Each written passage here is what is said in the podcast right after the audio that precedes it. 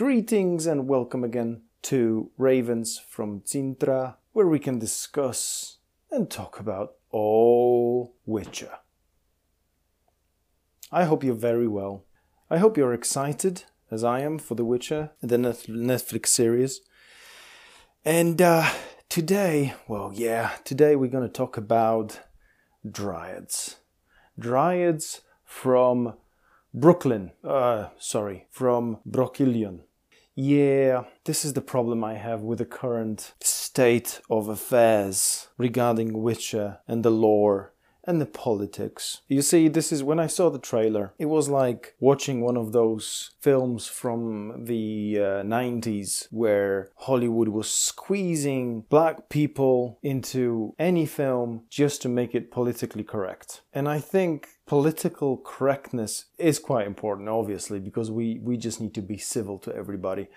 But almost it tastes like skewing everything that is politically correct. And I think The Witcher was actually, and the books certainly are, they are not a satire, but they can they they uh, the books are a commentary for uh, for all the things that are happening in the world and have have been happening all around the world. So like racial injustice, religious religious problems, inequalities, problems with with with male dominated areas in let's say for example business, government, all that stuff. It, it's all in the books. It's all in the books. We don't have to take it on on the level of actors. It was there hidden in the tension between elves and humans, dwarves and humans, Nilfgaard, the, the invasion of Nilfgaard at the end of it, and then Nilfgaard meddling with, with elves and dwarves as well,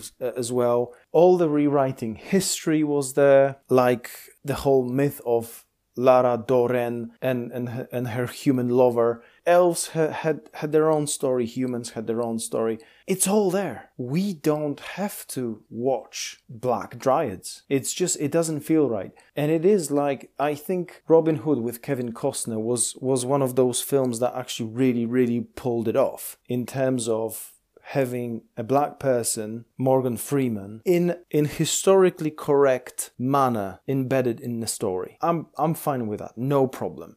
And the Witcher story feels like medieval Europe. Even the years in the story, it's 1200s, right? There were not many black people there, and certainly dryads were not black. There were they were green. They looked like white females with green tint on their skin. So let's assume I'm correct. I let's assume the world of The Witcher is medieval Europe right? It is a white continent, but there are mentions of exotic races, let's call it like that, okay? You have Zerrikania, and we actually meet two characters from that country, from that land. There are two female warriors defending another character.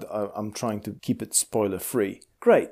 You have Ophir and you have Zangvebar. There's even mention of horse covered in black and white stripes. These countries seemed almost like a myth. People know about them, but almost nobody's been there. And this feels accurate, you know? When we were waiting for the first Lord of the Rings adaptation, everybody was worried about black elves.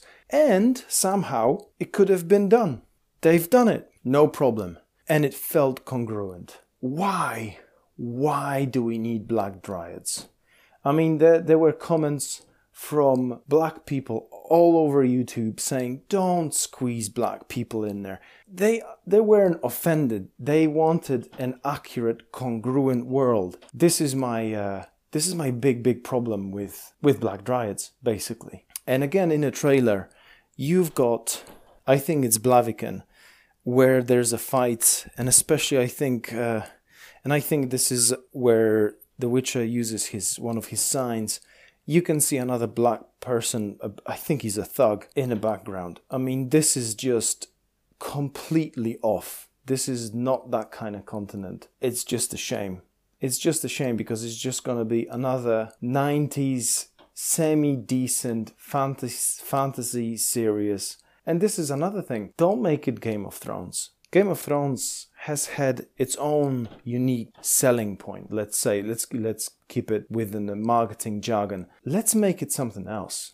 Let's not make it Hollywood. Let's make it a little bit more un-Hollywood. I think people all around the world are just bored of generic fantasy that's being produced in Hollywood. Let's let's propose something different. You know, something with a more defined feel, like for example medieval Europe. You know, there's there's plenty of resources to draw from.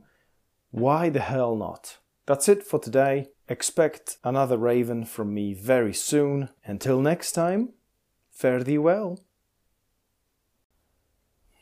Greetings and welcome again to Ravens from Cintra, where we can discuss and talk about all Witcher.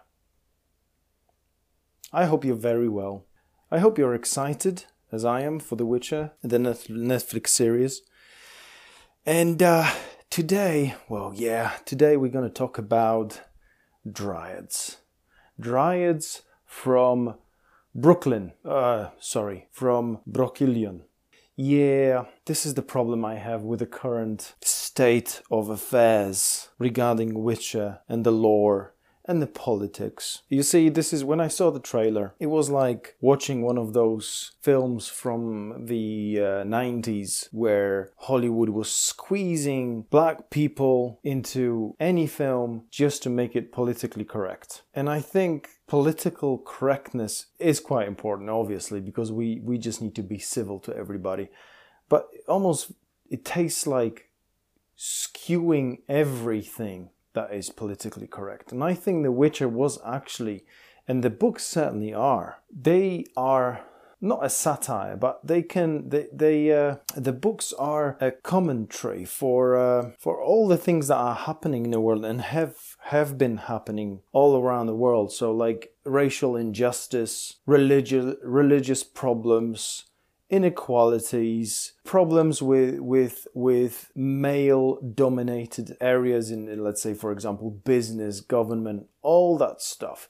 It, it's all in the books. It's all in the books. We don't have to take it on on the level of actors. It was there hidden in the tension between elves and humans, dwarves and humans, Nilfgaard, the, the invasion of Nilfgaard at the end of it, and then Nilfgaard meddling with, with elves and dwarves as well, uh, as well. All the rewriting history was there, like the whole myth of Lara Dorren and, and, and her human lover. Elves had, had, had their own story, humans had their own story. It's all there. We don't have to watch Black Dryads. It's just, it doesn't feel right. And it is like, I think Robin Hood with Kevin Costner was, was one of those films that actually really, really pulled it off in terms of having a black person, Morgan Freeman, in in historically correct manner embedded in the story. I'm I'm fine with that, no problem.